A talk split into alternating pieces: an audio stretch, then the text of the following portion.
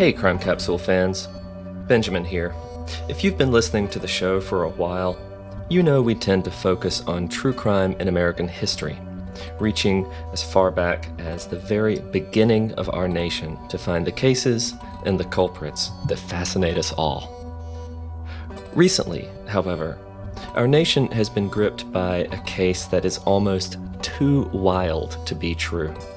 And yet, we're watching it play out in real time. That's right. We're talking about the Alex Murdaugh case, the murder trial. And with the trial going on as we speak, potentially closing in a matter of days or weeks, we could not be more excited to prepare a special bonus episode for you featuring experts on the case.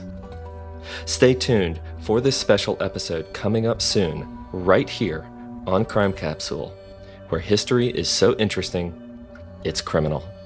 Thanks as always, and see you soon.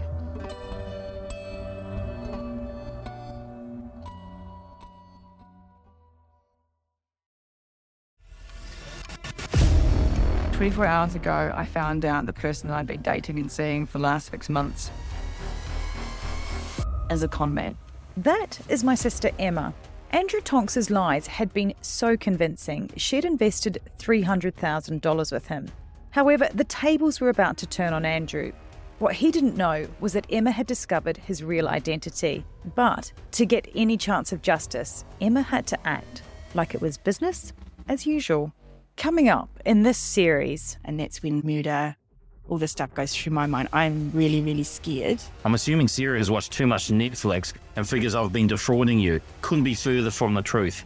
That's what this was a real life story that seems so unbelievable, but it was actually true.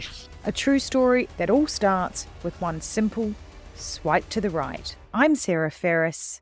And I'm Emma Ferris, and this is my story Conning the Con.